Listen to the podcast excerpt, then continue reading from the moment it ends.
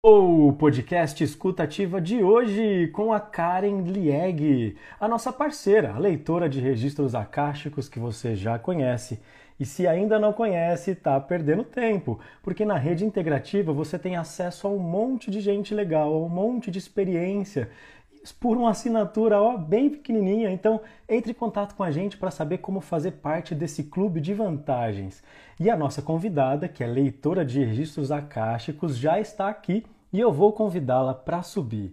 Tudo bom? Deixa eu me enquadrar melhorzinho aqui. Ó, passei até gel no cabelo, porque hoje é um dia especial, né, menina? A gente vai falar aqui de um dos caras mais importantes da história da humanidade, né? Quiçá. O cara. Viu? E se apresenta pra gente, fala aí o que você vai trazer pra gente hoje, um resuminho, hein? Sim, um resuminho. Então, eu vou trabalhar um pouquinho aqui a questão do conceito, né, do que é Metatron, de quem é Metatron, e dessas geometrias que acompanham.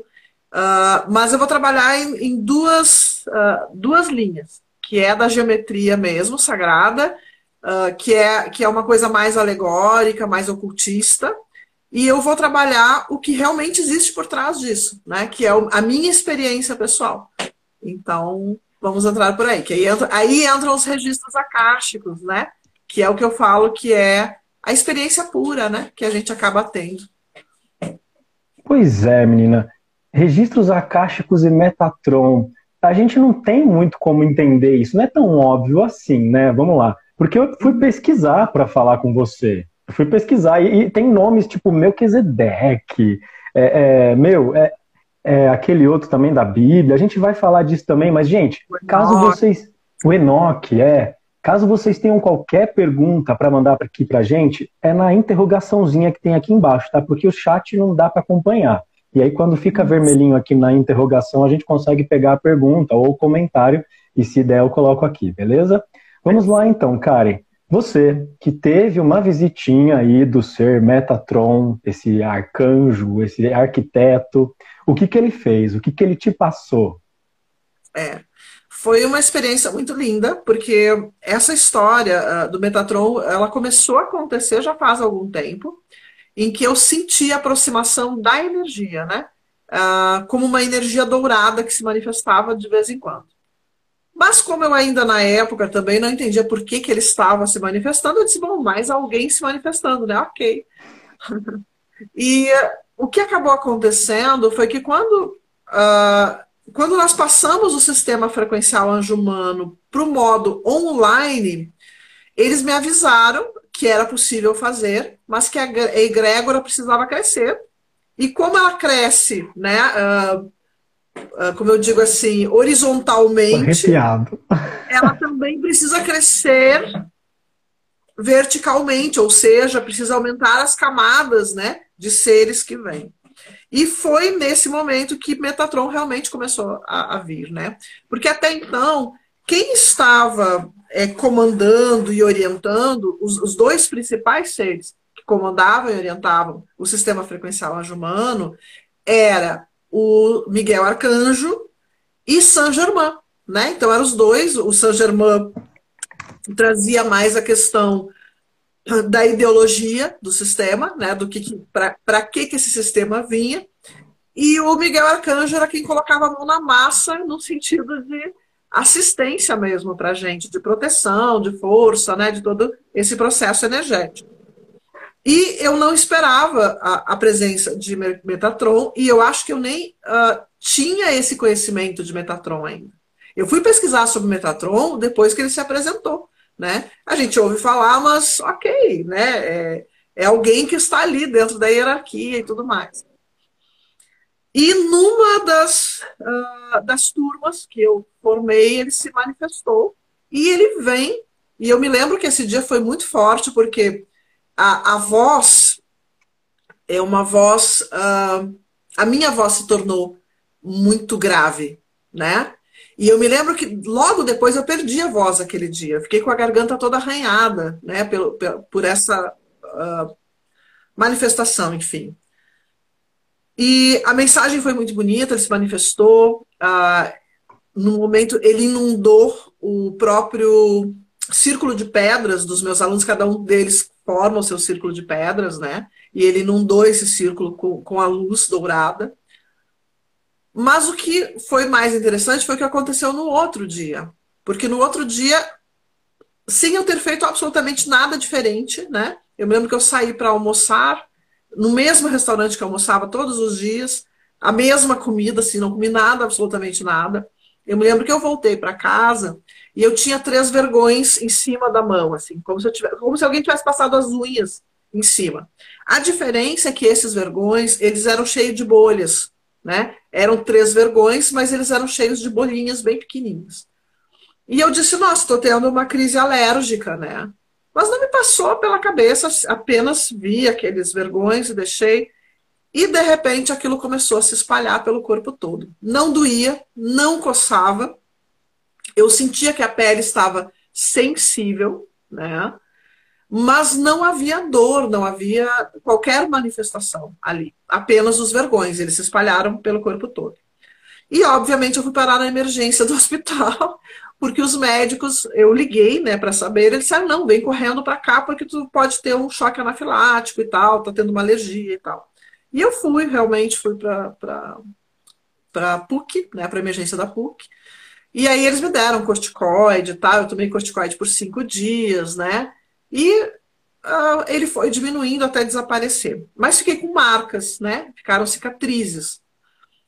Eu pensei, nossa, isso deve ter sido um estresse, alguma coisa assim, né. E um dia eu estava conversando com uma amiga e eu mostrei para ela as fotos das cicatrizes, né? Que eu estava assim nas costas, nos ombros, né? E ela olhou e disse assim, nossa, parece que você foi para chibata, né? Ela usou o termo.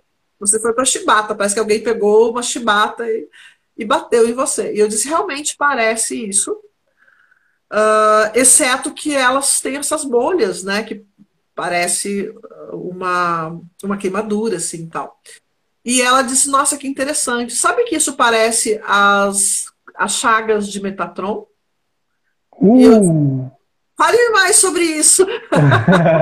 Porque eu nunca tinha ouvido falar sobre isso, né? Eu não sou aquela pessoa que leu a Bíblia do início ao fim, né? Não fiz esse movimento. E acho que se tivesse feito, não lembraria mais desse detalhe. Mas eu lembro que...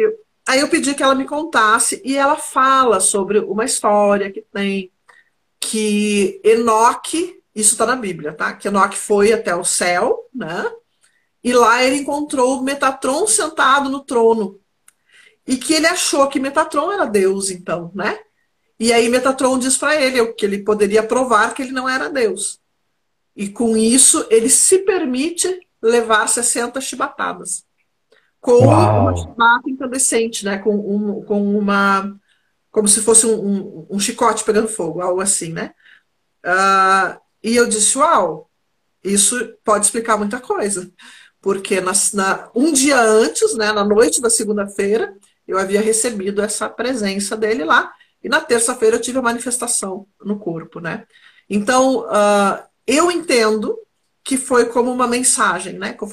Porque foi muito clara a mensagem que ele deixou lá dentro, e ele fala desse fogo dele, né? Que ele havia acendido fogo para nós, né? Como se ele deixasse isso para que nós trabalhássemos essa energia dele. E aí, obviamente, me veio essa curiosidade. Agora eu preciso pesquisar, eu preciso saber o que é Metatron. E eu tenho uma aluna que ela trabalha com geometrias sagradas, e ela fez para nós uma palestra, né? Ela fez um dia que ela falou sobre geometrias sagradas e tal. E eu peguei, dei uma olhada no material dela, depois fui buscando, né? Então fui dando uma olhada para ver sobre isso, porque o pouco que eu entendia de geometria sagrada, eu procuro buscar muito a base central, o que realmente é. O que está por trás das geometrias, o que na vida real, né? É só uma geometria, é só um desenhozinho bonito pra gente olhar? E eu procuro buscar, não, eu quero saber para que isso funciona, o que é isso, afinal de contas, né? Então, comecei a buscar toda essa história e encontrei coisas maravilhosas, mas eu sempre começo a complementar com aquilo que eu recebo dos registros. E aí, quando eu leio alguma coisa, eu olho e digo assim, ah, isso aqui é aquilo que eles me mostraram em tal lugar, tal leitura e tal. E aí eu vou entender, porque eles me trazem, os registros eles trazem uma coisa muito prática, né? Algo que realmente pode ser usado, algo que realmente a gente pode trabalhar, né? Nesse sentido. Então, eu gosto dessa coisa mais prática, né? Eu acho que a espiritualidade, ela é na prática. É bom a gente saber? É bom a gente saber, né? Mas eu gosto na prática. Por exemplo, a Cabala, né? A Cabala, ela trabalha muito com os nomes sagrados de Deus, com as 72 chaves, né? E tem um livro que se chama Chaves de Enoque, que são 300 e não sei quantas chaves, eu não lembro mais quantas, né? Que é o livro do conhecimento, as Chaves de Enoque. E eu me dei conta que muitas das mensagens que eu recebia na Xambala e algumas outras que a gente tinha, tem partes parecidas com as Chaves de Enoque. E eu, opa, peraí, mas da onde? Por que tá vindo semelhante o texto, né, o mesmo significado, o mesmo sentido daquilo, né? Eu queria saber. Então, aqui eu começo a entender que essa influência, né, de Metatron, Enoque, né, essa conexão já havia lá na época da Xambala, né? A gente só não tinha ainda oficializado. Não estava oficializada ainda essa conexão. Mas, enfim, ok, agora já é mais tranquilo para a gente olhar para isso, né? Nossa, olha, eu posso dizer, tô aqui arrepiado. Tenho certeza que o pessoal também sentiu a presença desse grande ser aqui com a gente agora. Sim. E eu fico muito assim, não sei nem onde eu fico nesse lugar todo, porque é tanta energia que eu não sei nem o que eu faço com isso. Mas eu queria entender se você consegue explicar pra gente como que serve o Metatron, porque o cubo de Metatron, a gente pode usar ele como uma ferramenta? Tem orações específicas? Precisa fazer um ritual? Como é que a gente acessa isso? Então, vamos lá. Eu vou primeiro... eu não sei se as pessoas sabem o que é um cubo de Metatron. Eu vou falar rapidinho sobre isso, tá? Então, assim, a primeira coisa é entender que geometria sagrada, ela é a arquitetura por trás do universo, certo? Então, a geometria sagrada, existem muitas formas, né? A geometria sagrada, ela é estrutura. Então, vamos imaginar que a gente vive dentro de um grande computador. E nós somos a programação desse computador, ou seja, o resultado da programação. A geometria, ela é o sistema Windows por trás, né? Nós somos os programas, Office, entende? E a geometria sagrada, ela é o Windows, ou seja, é aquele lugar onde aquilo existe e pode funcionar, certo? Então, vamos dar uma olhada nisso, rapidinho. Eu trouxe umas imagenzinhas, só para a gente mostrar. Olha aí. Dá para ver, né? Dá. Tá? Quando a gente olha para isso, isso aqui é a origem da Flor da Vida. Isso aqui é a origem do cubo de Metatron, na verdade. E aqui, obviamente, tem toda uma simbologia, né? Do uno, do todo... E aí que se divide, né? Que começa a surgir. E quando a gente olha para isso, isso vai se tornando o que eles chamam a semente da vida. A flor da vida? Não, antes da flor da vida ainda. É a semente da vida, né? Não é tipo a mônada? Então, aí é que vem. Se você olhar bem para isso, isso tanto serve para uma formação de uma molécula, de um átomo, na verdade, ou de um embrião.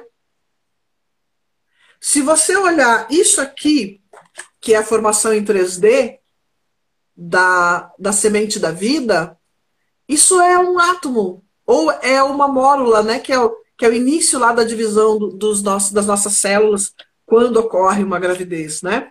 Então, é interessante porque quando isso é feito, quando isso é criado, não se sabe nada disso.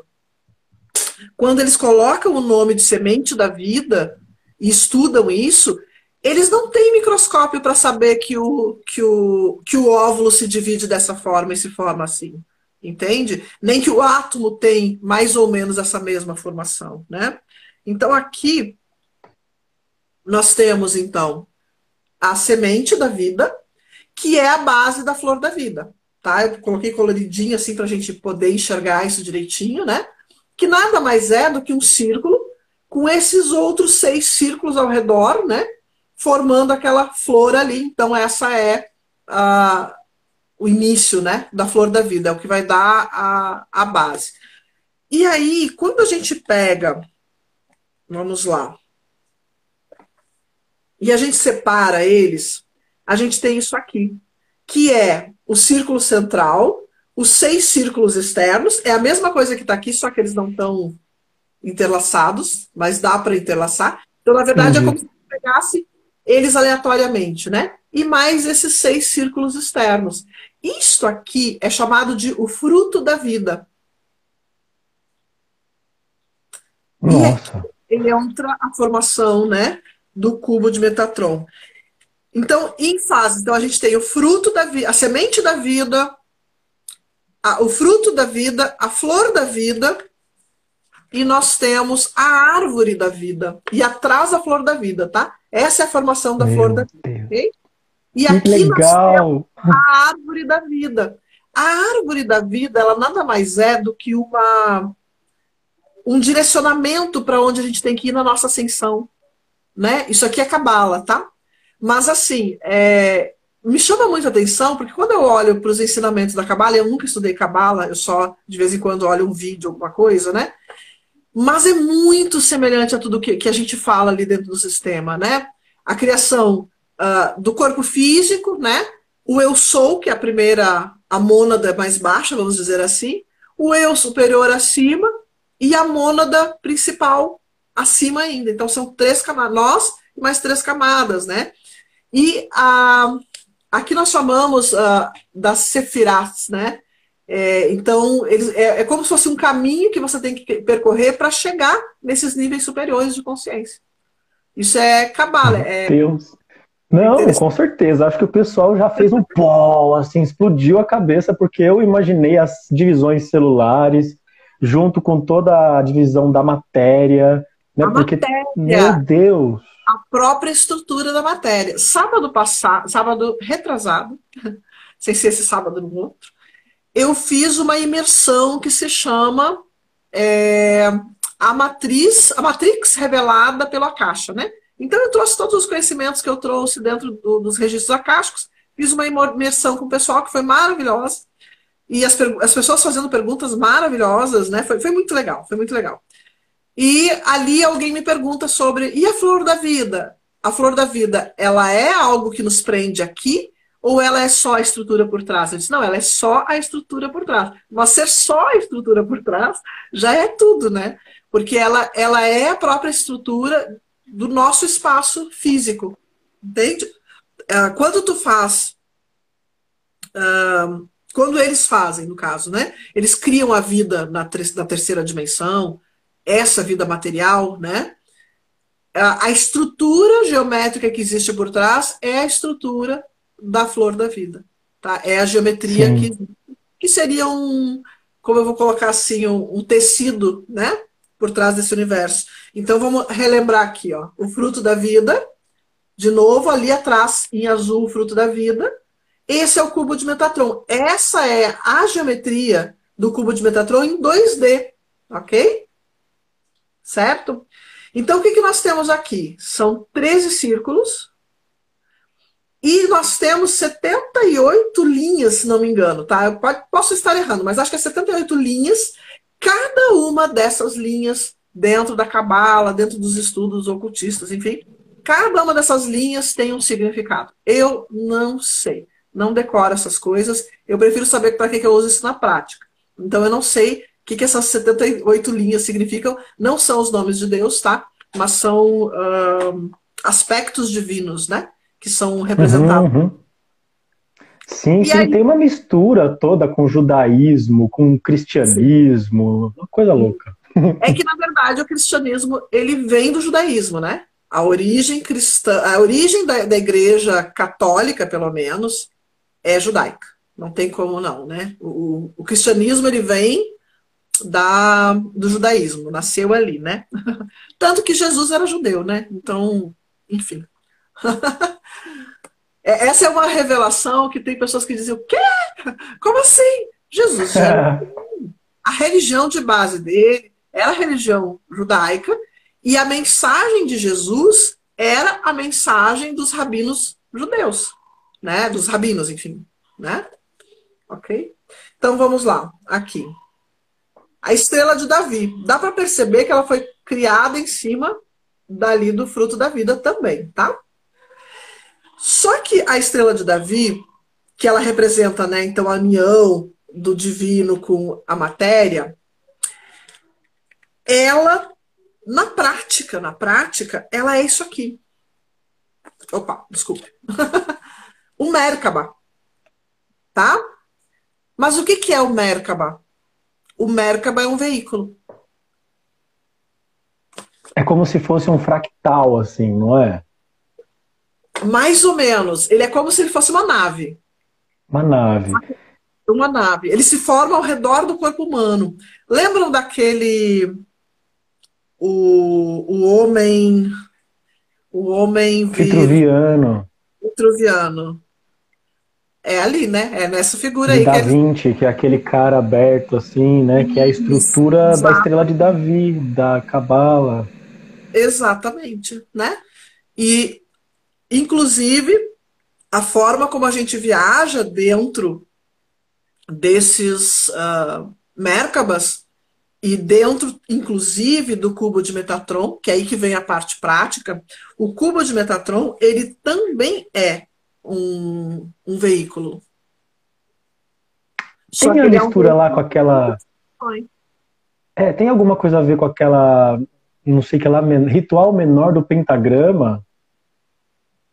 Não sei, não conheço esse. Que você tem que imaginar o Cubo de Metatron se criando assim na parede inicialmente, sabe? É uma das meditações do pessoal lá da Demolai, alguma coisa assim, pelo que eu vi. Não sei, não, essa parte eu realmente não conheço. Mas assim... Como que você faz a utilização dele? É, a primeira vez que eu fiz a utilização dele foi um susto gigantesco. Explodiu tudo. Eu me vi, eu fui fazer uma meditação, fui fazer a conexão com o Sou, e eu viajei, eu saí fora do corpo, e aí eu me vi no espaço. E eu me vi no espaço, e aquela sensação do corpo, tipo, tá preso em algum lugar, eu me mexo, mas não consigo me mexer, né? Eu posso me movimentar, mas eu não saio do lugar, né? E eu mexi as minhas mãos e eu percebi que tinha umas esferas, que eu tava com as mãos dentro de umas esferas, e os pés também. E aí eu comecei a olhar para aquilo e eu fui entender que isso era o Cubo de Metatron. Essas esferas eram as esferas que tem ali. E que elas se movimentam. E que aquelas linhas, aquelas figuras geométricas ali dentro, elas se movimentam. Sim. A gente fica parecendo aqueles bonecos de marionete, cheio de boneco de posto? Sabe aqueles bonecos? É, parecendo isso. Porque tu fica ali preso e tu te mexe, aqueles fios se movimentam, né? Então é muito interessante. É muito energético isso. É, ele se movimenta conforme tu movimenta as mãos, conforme tu faz. É, e aí eu fui entender qual era a diferença entre o Merkaba e o Cubo de Metatron, né? Além das regras, além do processo... Pessoal, pera, para tudo, pessoal. Se vocês querem saber agora, vocês vão entender a diferença do Merkaba pro Cubo de Metatron, gente, pelo amor de Deus. Vamos lá. É importante isso. Chama os amiguinhos aqui que precisam desse conteúdo. Isso é muito maluco, porque assim, quando tu está com o Merkaba, que é a Estrela de Davi, né, em 3D, ou dois tetraedros intercruzados, ele é muito pessoal. Ele é feito pela tua força. Ele depende... da quantidade de energia que você tem para despender, para montar o teu Merkaba. E basicamente no Merkaba você está sozinho, é você e o seu veículo de luz, a sua formação. Quando nós temos o Cubo de Metatron, é porque você foi chamado. E você tem que se apresentar a alguém, né? Então o Cubo de Metatron, além dele ser uma proteção gigantesca, ele tem um alcance em termos de expansão de consciência, né? De reinos onde você pode acessar, que é muitas vezes maior do que o Merkaba. Ele seria o Merkaba expandido, assim. É assim, né? Ele é o Merkaba, ele é o avião nacional, sabe, que vai daqui para São Paulo. E o Cubo de Metatron, ele é aquele militar que vai para fora, é uma extraterrestre, é uma nave espacial, o Metatron, então. Exatamente. Então é uma coisa muito maluca, né? Mas ele funciona super bem, porque a gente ancora ele dentro do nosso círculo de pedras, né? A gente faz a proteção junto com o Cubo de Metatron, porque agora a gente recebeu essa possibilidade. Uhum. Então, basicamente, ele vai funcionar, ele vai ser trabalhado, obviamente, quando você quer trabalhar com ele, e você vai começar a fazer esse pedido, essa tentativa. Não é certo que na primeira vez você vai conseguir, porque, como eu digo assim, egrégora, você tem que confiar na egrégora, mas a egrégora também tem que confiar em você. Ou seja, se você é uma pessoa que diz que vai fazer uma coisa e nunca faz, se você é uma pessoa que não, em que os outros não podem se apoiar, então acaba que a egrégora também não confia, porque eles vão pedir uma coisa para você e você não vai fazer. E aí eles vão dizer, tá, ok, vamos pedir para outra, então. E eu sempre coloco isso assim, porque não há julgamento, e eles também não ficam, tipo, bravos com você, ah, ele não quis fazer, que chato. Não, apenas, ok, vamos pedir para alguém que faça, né? Então não há esse melindre. Mas também acontece que aí, quando você quer, a egrégora está conversando com outra pessoa, né? É tipo isso, assim. Mas a gente pode... Tá ocupada. A linha está ocupada, exatamente. A linha está ocupada. Esse contato que a gente deve fazer, né? Que a gente pode ir buscando, ele é uma conversa constante, né? Ele é uma coisa que você tem que insistir, você tem que fazer todos os dias, né? Senão acaba que vai perdendo essa conexão mesmo. É tipo amizade, né? Esses amigos que você fica 5 anos sem falar, vai ser aquele assuntinho tipo, oh, que legal, como é que você tá? Joia, legal, saudade de você, ok, tchau, né? Aqueles amigos que estão sempre juntos, que vocês trocam ideias seguidas, mesmo que não se vejam, né? Mas que vocês têm um contato, vai ter mais assunto, vai ter mais o que conversar. Então, assim também funciona a egrégora, né? Claro que tem toda a questão energética, tem muitas coisas envolvidas nisso. Mas, basicamente, é isso, né?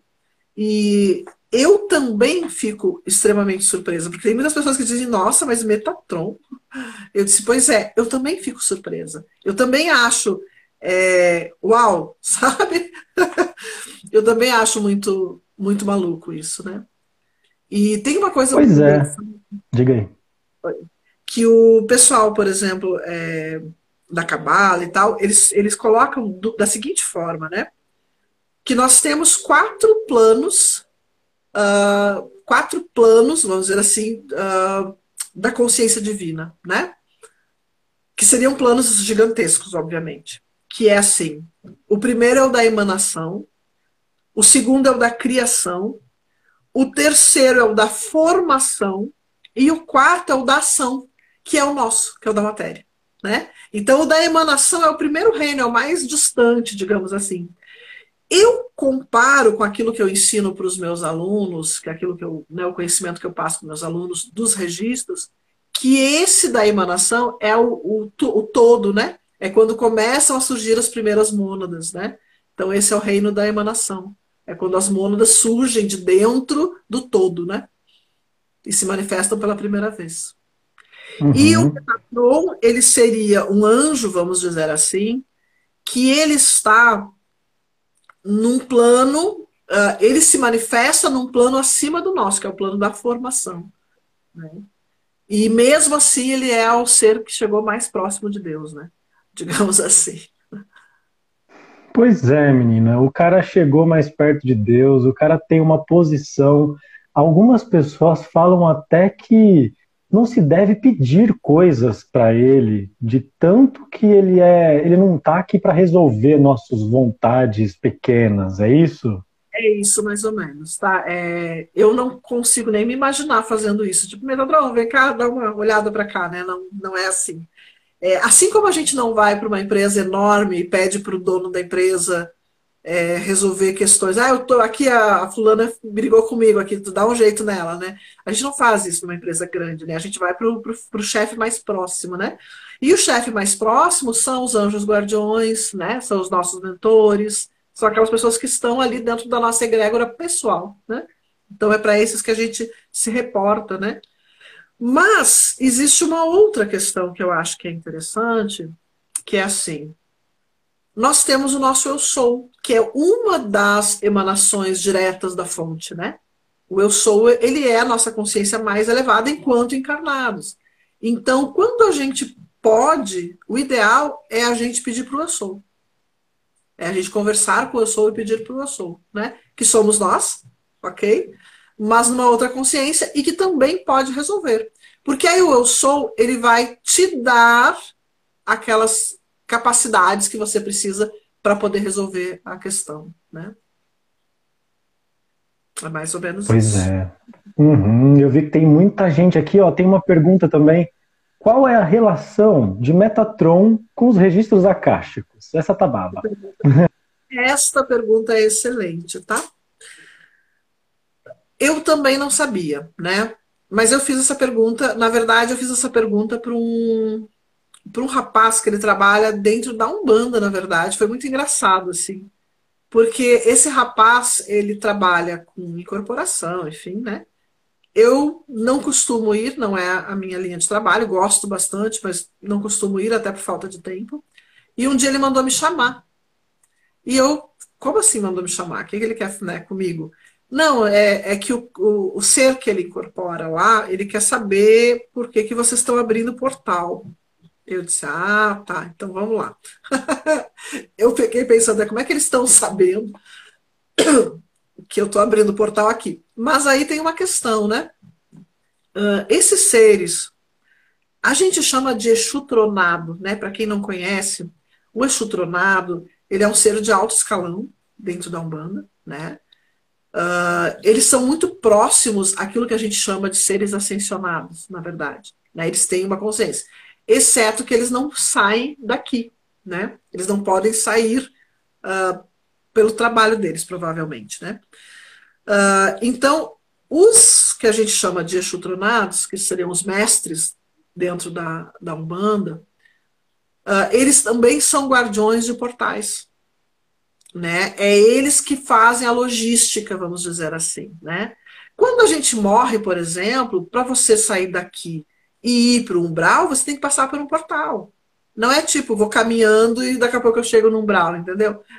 Não é assim. Você passa por um portal, né? E esse portal, ele é gerenciado, então, por esses Exus e guardiões, e tem várias linhas, né, que trabalham com isso. E ele queria saber por que nós estávamos abrindo o portal, né? E aí eu expliquei para ele tudo como é que foi me ensinado pelos meus instrutores, né? Que era Saint-Germain, Miguel Arcanjo e tal. E aí ele disse, ok, tudo certo. Daí eu perguntei para ele se ele tinha, né, alguma coisa a me ensinar, alguma coisa para falar sobre os portais, porque eu sabia que eles tinham esse conhecimento. E ele, não, tá tudo certo, continua assim, tá ótimo.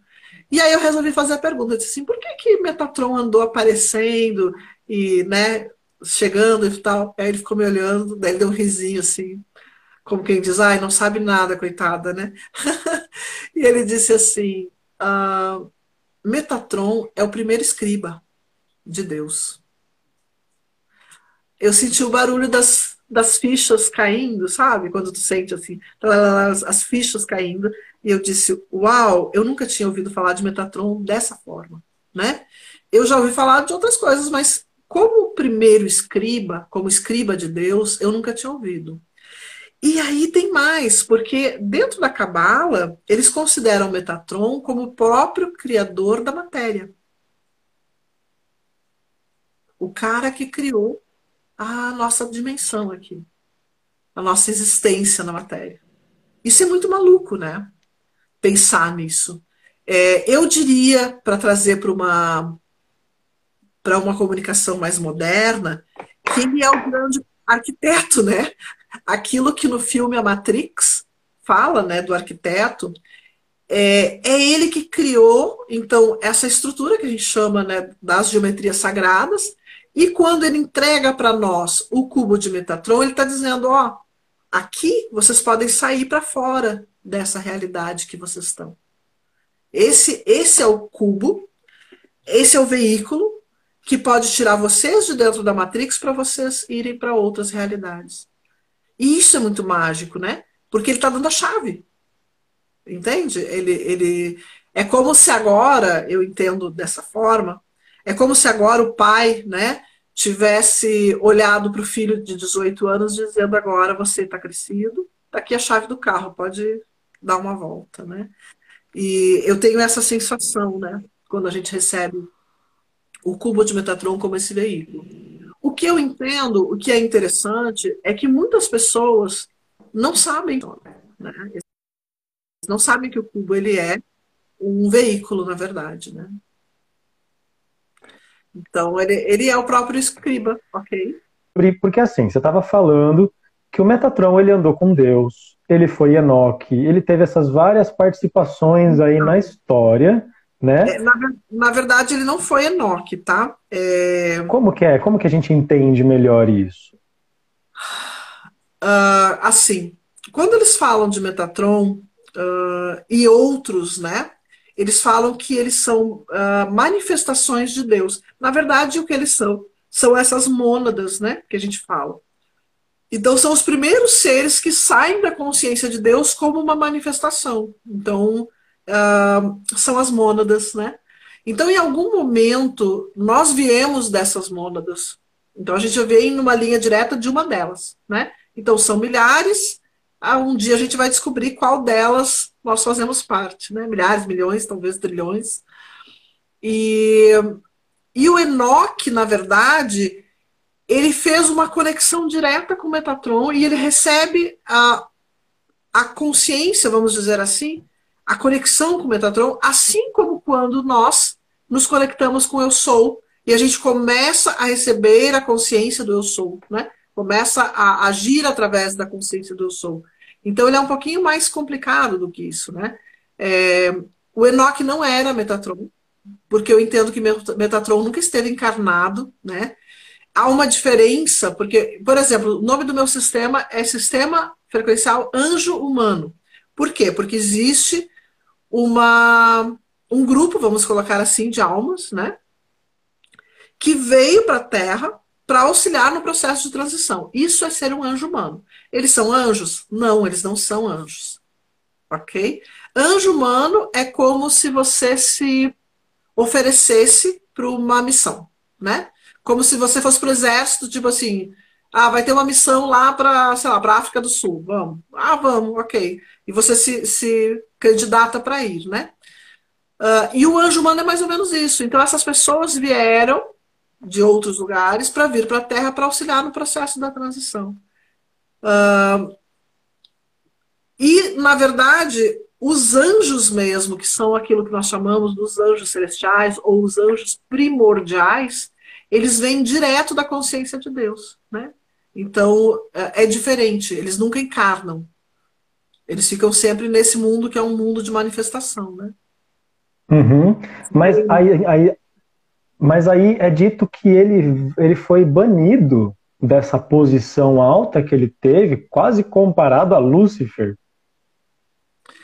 Então, há uma confusão, porque assim, dentro da Cabala eles chamam de Matat, né? É o nome que é dado a Metatron.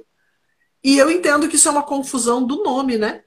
Porque existe um outro anjo, um outro ser, que tem um nome que é semelhante, que eu não lembro agora. Eu não vou lembrar, ok? Mas é um nome parecido, assim.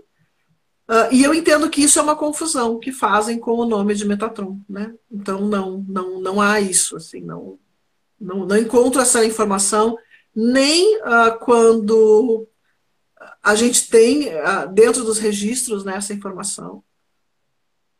Uhum. E assim como Lúcifer também, a história é bastante confusa, né? Eu sempre brinco assim, Gente, Lúcifer nunca esteve na Terra, né? Lúcifer, tipo, eu sempre brinco, né? Ele tá num outro lugar, muito longe. Agora, tem muita gente se passando por Lúcifer aí, sabe? Tem muita gente incorporando Lúcifer e que não é, né? Mas ok, cada um diz o que pensa, né? Como eu digo. E aí a gente tem que ter um pouco de cuidado com isso também, né? Eu tive, por exemplo, dentro de um atendimento com uma moça, ela chegou e disse assim para mim, ah, eu fui num centro de Umbanda, centro de, né, alguma coisa assim, e a médium me falou isso, isso, isso. Eu fiquei olhando para ela e disse assim, a médium te falou isso? E ela estava incorporada, e ela disse, tá, eu, ok. Mas, né, fiquei para mim, tipo, ok. E nisso chega, porque ela dizia que ela incorporava o Exu Caveira, né? E de repente eu sinto aquela presença assim do meu lado e eu, e agora? Vai feder, como eu penso, né? E ele diz assim, avisa pra tua amiga que eu nunca estive naquele centro, mas que agora eu vou estar. Assim. Porque pra ela avisar a médium, assim, pra ela, avisa aquela médium, né? Que eu nunca estive lá, mas agora eu vou estar. Cara, quando ele diz isso, eu penso, ah, meu Deus, e aqui eu tô eu dando uma de pombo-correio, dando aviso, né? E eu disse pra ele, me tira fora dessa, não vou ficar dando avisinho pra ninguém. Falei pra essa minha amiga, eu disse, ah, se você quiser falar com ela, você fala. Ele falou isso, tá? Então, assim, o que acontece, né? Nós temos muitas manifestações que nem sempre são manifestações reais, né? Muitas vezes, o próprio inconsciente da pessoa, existem questões psicológicas, psíquicas, onde existe, às vezes, uma divisão. Não sei se vocês já ouviram falar, né, que a gente perde fragmentos de alma, né, que são fragmentos do quarto corpo. A gente chama de fragmentos de alma, né? E são partes do quarto corpo que se separam.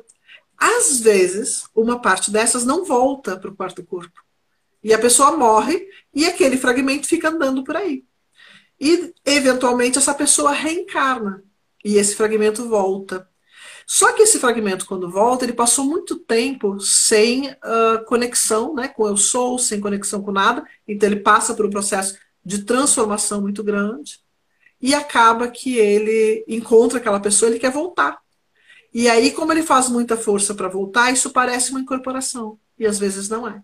Às vezes é um alimento da vida passada da pessoa que vem e produz um efeito semelhante a uma incorporação e a própria pessoa, né? Eles vão assumindo personagens, né? Então, isso é bem complexo, né? Algumas pessoas chamam de persona, outros chamam de eguns. Outros chamam de outras coisas, né? Então, existe muita coisa nesse reino. Então, você diz que o Merkaba é um veículo, né? Isso. É um veículo que nos faz chegar aonde? Ele serve para quê? Precisa colocar óleo nesse veículo? Precisa trocar roda? Ele é um veículo de luz, que a gente chama, né? Ele é uma expansão do nosso próprio eu, né? Quando a gente forma o Merkaba, ele é formado a partir do nosso corpo. Mas como assim, né? A partir da geometria sagrada que constrói o corpo humano, ok? É complicado, eu sei, mas é... É como se fosse intrínseco. Já é uma coisa que só basta a gente querer acessar conscientemente. A gente tem que ativar ele, né? Para isso, precisa que você consiga colocar energia nele. Então, é a própria energia da pessoa que alimenta o Merkaba. Claro, expansão de consciência, conexão com o eu sou, né? São todos processos que precisam acontecer. Né? Sim, respiração, presença, consciência elevada com o céu, né? Para poder estar... Alimentação, porque tudo está intrincado nesse veículo, né? O 3D, que é o nosso corpo... carnal, aqueles 4 níveis que você falou, né? Aqueles 4 níveis. Repete aí pra gente, para o pessoal que não pegou. Quais são os níveis da consciência que você disse? É o nível de emanação, que é o principal, que é o primeiro, que é quando Deus é tudo e o nada, quando é o todo, né? lá no início. Então, é o Deus mesmo, né? Como a gente chama, é a fonte criadora. Depois disso vem o reino da criação. Então, quando nós temos, na primeira emanação, nós temos as primeiras mônadas. Na segunda, no segundo reino, abaixo, né? Nós temos o reino da criação, que é quando surgem os deuses criadores. Então, abaixo das mônadas. Depois desse vem o reino da formação, que é onde nós vamos encontrar o eu sou, por exemplo, né? A consciência do eu sou. E o da ação, que é onde nós estamos. Uhum. E essa presença do eu sou, ela é o mesmo que a gente chama de centelha divina, Karen? Algumas pessoas sim falam centelha divina. Eu entendo como centelha divina a chama trina, certo? A chama trina, ela é uma substância, vou colocar assim, né? Que fica dentro do nosso chakra cardíaco, naquilo que eles chamam de câmara sagrada, né? E o eu sou, ele tá mais para divina presença, né? Algumas pessoas chamam de essência divina, mas alguns dizem divina presença, que é a própria presença da consciência divina na gente. É o máximo que a gente alcança. Porque ela é um pedacinho da consciência divina, né? Mas comparando com isso que nós temos aqui enquanto encarnados, o eu sou é Deus, né? Porque ele é muito grande, né? Ele é o que Cristo se tornou quando ascensionou, né? Quando Cristo ascensiona, ele está assumindo a sua consciência de eu sou. Meu, e tem alguma relação com aquela história de crianças prematuras que acabam não chegando ao mundo? Porque eu ouvi falar que tinha alguma relação com Metatron e essas crianças, que ele intercede por essas crianças. Como que é isso? Olha, olhando para isso, assim, eu não acredito que seja ele especificamente, mas que possa fazer parte, digamos assim, da egrégora dele, né? O que a gente tem que entender é que esses seres, quando eles estão em planos muito elevados, eles não vêm pessoalmente aqui. Eu falo isso para as pessoas às vezes ficam bravas comigo. Mas eu não estou querendo desmerecer absolutamente nada. Eu estou querendo dizer que se o Miguel Arcanjo chegasse aqui do meu lado agora, eu ia dizer, por favor, Miguel, não faz isso. Porque ele me derreteria só de olhar, né? Então, assim, não dá, não funciona. Uma frequência muito elevada, quando ela chega na matéria, ela desmancha tudo. Eles não podem entrar. E as pessoas dizem, mas e fulano, que isso, que aquilo. Gente, não. A gente se conecta com seres de fora, indo lá fora se conectar, porque eles não vêm, né? E é isso que a gente precisa, às vezes, entender. Aí a incorporação. Então, a incorporação é assim. Tem lá um ser, alguém que viveu aqui encarnado, que a sua alma está lá, e que agora está fazendo um trabalho dentro de uma egrégora. Dentro dessa egrégora, ele vai ganhar um códigozinho, que a gente chama como se fosse um chip mesmo, tá? Esse chip vai dar para esse ser características daquele ser para quem ele vai trabalhar. Então, por exemplo, se ele vai trabalhar para um orixá, vamos dizer assim, ele vai ganhar código daquele orixá e ele vai ficar parecido com aquele orixá, em características, em energia. Mas ele só vai passar para nós o que nós podemos aguentar. Porque se ele passar a 10ª parte da energia daquele ser, ele derrete a pessoa lá embaixo. Então, nós aqui, infelizmente, nós não aguentamos muito, né? Eu brinco, nós somos fraquinhos mesmo. A gente não aguenta essa energia toda que vem de fora. A gente aguenta um pouco. E o que nos é passado só aquilo que a gente aguenta. Os chakras, por exemplo, né? Por que nós temos chakras no corpo? O chakra se conecta a cada um dos nossos corpos sutis. Mas quando a informação vem dos corpos acima, ela entra no chakra, ela é modulada, baixa frequência, baixa frequência, baixa frequência, até a frequência do corpo. Porque senão a gente não entende nada do que é falado por aquele corpo, entende? Uhum. É muito maluco isso, né? Mas... muito louco. Mas eu fico aqui, eu tenho uma cabeça meio tecnológica, né? Você falou que essa questão da geometria sagrada, ela é muito tecnológica, ela é muito justinha, né? Isômetra, que todas as moléculas são simétricas e na natureza as coisas são muito quadradinhas e organicamente falando são bonitas, né? Fechadinhas nas estruturas dos sólidos platônicos, né? Então, como que é possível ser um hacker? É possível? Existe um hacker desse sistema que acaba... Como que esse cara é? Então, existem, tá? Existem sim. Nós temos vários, na verdade, né? E aí vem questão de egrégoras, né? Quando a gente fala desse lugar que a gente vive, eu chamo isso de matrix, né? É como se fosse realmente uma estrutura dentro do computador. E esse computador ele tem sido invadido por vários grupos de hacker, né? E aí a gente vai falar sobre vários grupos mesmo. A gente vai ter aqui os arcontes, a gente vai ter os reptilianos, a gente vai ter vários e vários grupos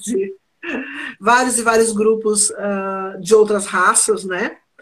E aí as pessoas perguntam assim para mim, tá, mas como é que Deus permite isso? Gente, vamos lá. Quando você e seu irmão brigavam lá, que um ia lá e roubava o tênis do outro, Deus vinha para dizer para você que não podia? Não, né? Às vezes nem o pai não dizia, nem o próprio pai biológico não chega para dizer que você não pode ir lá e mexer nas coisas do seu irmão. Por quê? Porque às vezes é melhor deixar os filhos se acertarem entre eles mesmos, porque isso também faz parte do nosso crescimento. Então existem grupos e hierarquias que auxiliam, que intervêm, porque tem os louco para botar o dedo lá no botão da bomba atômica, né? Então às vezes eles têm que intervir em algumas coisas, mas não é Deus que permite ou não permite. Para Deus todos são filhos e todos são iguais e tá tudo certo. Ok? Briguem entre vocês, né? Qual é a função de Deus? A função de Deus é ser uma fonte de perfeição, um exemplo de perfeição ao qual nós devemos nos guiar, né? Ele é o lugar para onde nós queremos ir, para onde nós queremos voltar, né? Então, assim, abaixo de Deus vêm os grupos que vão trazendo, então, essas informações até nós. Dentro desses grupos tem Metatron, que é um dos seres que traz essa consciência divina através, por exemplo, dos registros akáshicos, né? Para que a gente possa acessar os registros e entender um pouco como é que as coisas realmente funcionam. Porque senão a gente fica muito perdido aqui embaixo. Sem essa influência, sem a influência externa, a gente estaria muito mais perdidos. E a gente teria levado muito mais tempo para chegar onde nós chegamos. Porque o ser humano, ele tem uma formação, né, do ego, a formação do inconsciente, que ela é dura, né, ela é fixa, e é difícil de mudar. A gente sabe, eu brinco, né, assim, quando eu penso que eu não posso comer doce, eu já começo a ficar nervosa, né? E é uma coisa tão simples, era só parar de comer. E a gente às vezes não consegue. Imagina o resto, imagina você não brigar com alguém que está te incomodando, imagina você conseguir realmente sentir amor, né, pelas pessoas. Então, é complicado. Nós somos complicados. Eu entendo isso. Ou se somos complicados, e vocês que estão aqui também são complicadinhos, eu tenho certeza. Não é fácil de lidar com todo mundo, né? E se você quiser saber mais sobre a Karen, entra aqui, ó, em cima.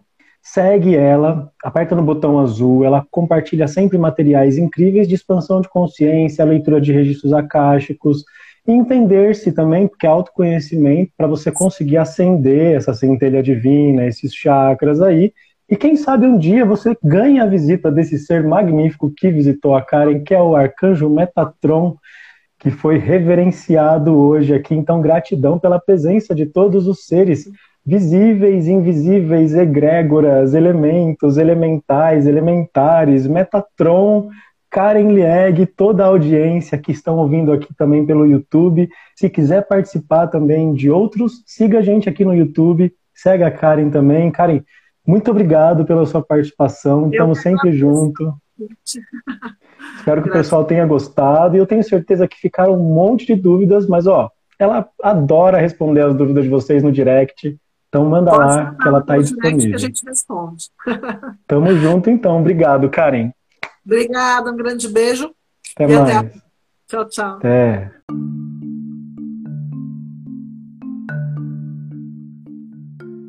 Você ouviu o podcast Escuta Ativa, autoconhecimento com uma dose de entretenimento terapêutico. Esteja agora saudável, viabilizando uma consciência empoderada, responsável e equilibrada.